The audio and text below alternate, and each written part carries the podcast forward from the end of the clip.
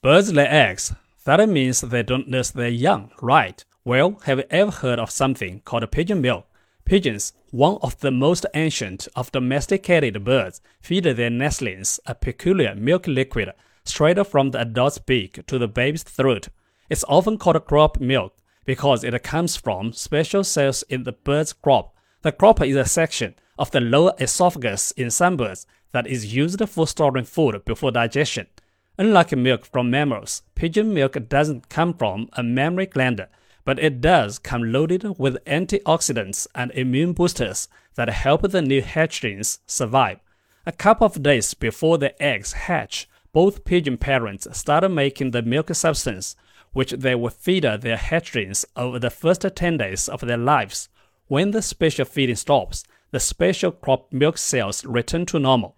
Pigeons and doves aren't the only birds that can make this special milk. Flamingos and some species of penguins can too.